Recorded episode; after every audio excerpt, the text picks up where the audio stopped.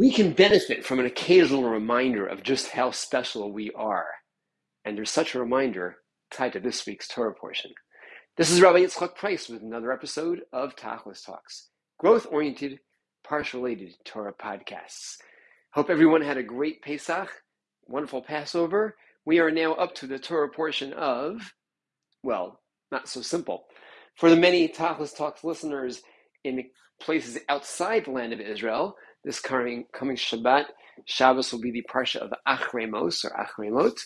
For our many listeners in Israel, the Acharei Mos was read last week. You're a Parsha ahead of us, but this message, which is linked to one aspect of the Parsha, is ultimately something that is timeless. And whether you are listening now, sometime down the road, I hope you will benefit from this message that gives perspective of just who we are. Before getting to the aspects of the Parsha, we all had a Pesach Seder not too long ago. And linked to the idea that we're going to talk about in our Parsha, we had an experience at the beginning of our Passover Seder where we start with a paragraph, Ha Lachma Anya. Halach Ma'anya, this is the bread of our affliction, as we point to or hold the matzah. Well, Ha Lachma Anya, certainly not English, but it's also not Hebrew. Lechem would be the Hebrew. Lachma is Aramaic. Lachma'anya, halachma'anya, is a paragraph expressing elements of the matzah and other elements of Pesach in Aramaic. Why are we using Aramaic at the beginning of our Pesach Seder?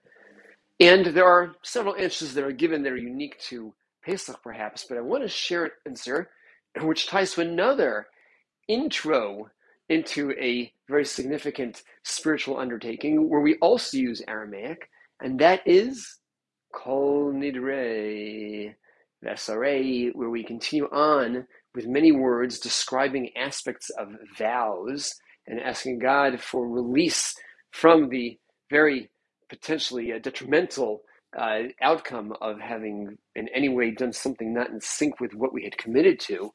But the Kol Nidre is also declared in Aramaic. The famed Dubna Magid, Magid of Dubna, uh, about 250 years ago, uh, very famous for the many uh, parables he would give to help give him perspective on life. He is quoted as suggesting that the reason these two introductions, the introduction to our Pesach Seder, or again toward the very beginning of our Pesach Seder, and the introduction into Yom Kippur, the reason they're uh, articulated in Aramaic relates to the fact that the Talmud tells us that the angels, the malachim, don't interface with Aramaic. When we pray to God in Hebrew, and according to many, even if we are to pray to God in English, the angels can act as the go between, the conduit to bring those prayers up. When we shift to Aramaic, we sidestep the angels. We bypass the, same, the angels. Now, why would we want to do that? If they are there, they're a tool that is used to help connect us to God. Angels we could describe as sort of the software that God uses to run the world, and there are systems that He uses. So if they're a conduit for our prayers to be connected with God, why would we not utilize them and shift to Aramaic? So says the Dubna Magid that in certain environments, such as the Pesach Seder and Yom Kippur, we are focused on the fact that we have a connectivity with God, a potential for an intimate relationship with God that does not need angelic assistance. And as such, we're starting the Pesach Seder committed to following through with what the word Seder means order, an organized system of taking the steps up the spiritual ladder, utilizing the night for greater appreciation of God and all that He provided for us back then and continues to do so Yom Kippur, as we're starting Yom Kippur and saying, I'm at this point pledging 25 hour fast, services and dedication and atonement, we can start off that luxury of starting off the Aramaic and saying, we're going to do this on our own.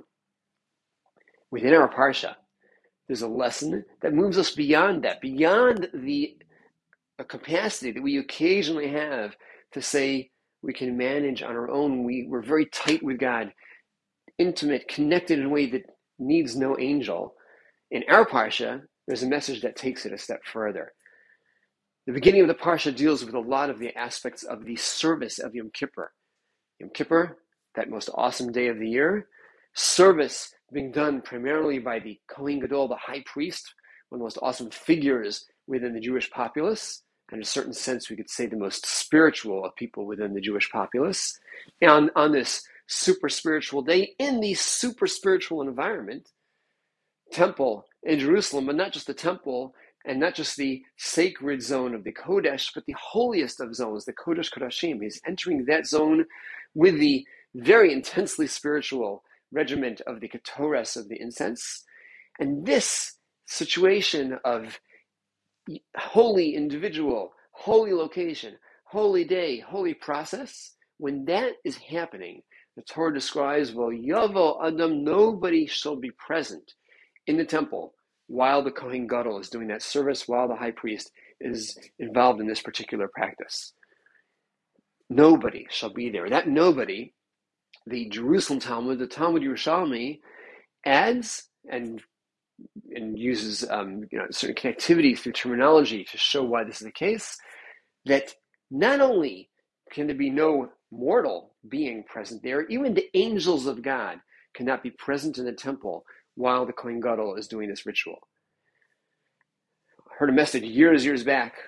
I believe I had heard this from uh, Rabbi Hopfer Shlita, Rabbi Hopfer me well, one of the great rabbis in Baltimore, that uh, if I understood him correctly, and I'm attributing this properly, hopefully, is that this is not simply the Kohen Gadol. It's not simply the high priest functioning that has this unique spirituality that pushes aside the angels, but it's the Kohen Gadol, the high priest, representing all of us. What he is doing in that day is not one sole individual out there detached from society, but rather as the representative, the agent of his society.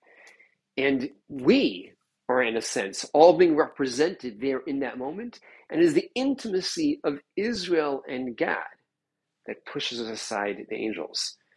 We're tight with each other. This is our private time. No bystanders. Sorry, angels. Out of here. So not only are we, in a sense, bypassing the angels and saying we're going to connect with God directly, we are pushing them aside. You have no place when God and Israel are so tightly tied together.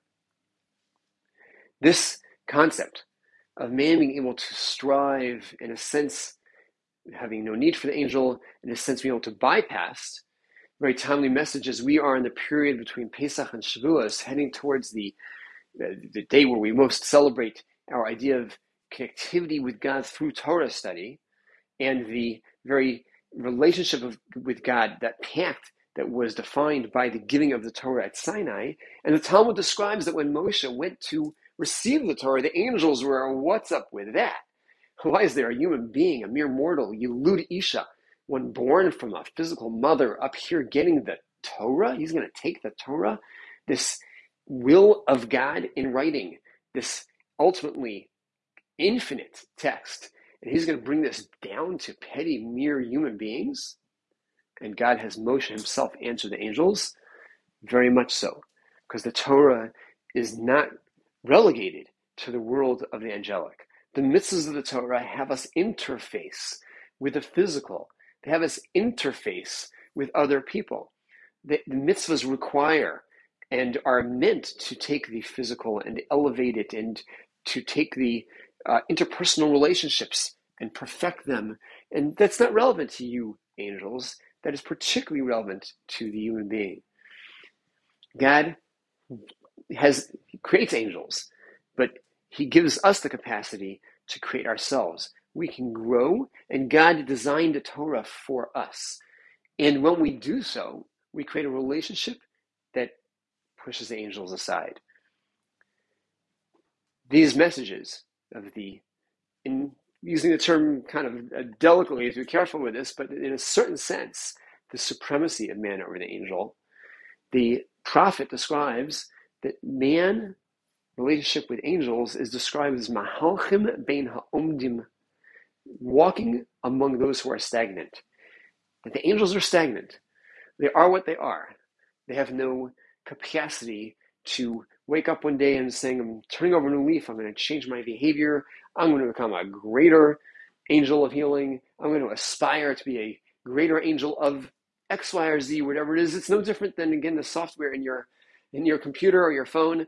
Uh, none of your apps, your your Waze can't wake up in the morning and say, now I'm going to get it right and not make the following mistake. I, by the way, very recently had Waze direct me to a ferry to get over the water rather than go to another uh, pharmacy that would have been a lot easier to get to and a lot less expensive. And don't worry, I didn't actually take the ferry, but uh, it's it's smart, but it can't itself decide to be smarter.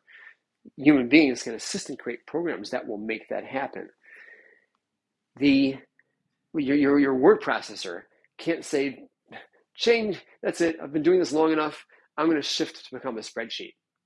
Midlife crisis, make a, a change, transformation, or I'm kind of outdated, I'm going to upgrade myself. Again, if it wasn't programmed to do so, it isn't doing so. In the same sense, angels are called omdim, they're called stagnant, they're simply standing. And we are the Mahalchim. We are the ones who move. And when we move correctly, we develop a capacity to be elevated in a sense above the angel. And interestingly, by the Pesach Seder, by Yom Kippur, and really when the Kohen Gadol enters that zone, it's all in anticipation of that movement. It's before we've perfected ourselves, but we're in the process of doing so. We're committed to doing so.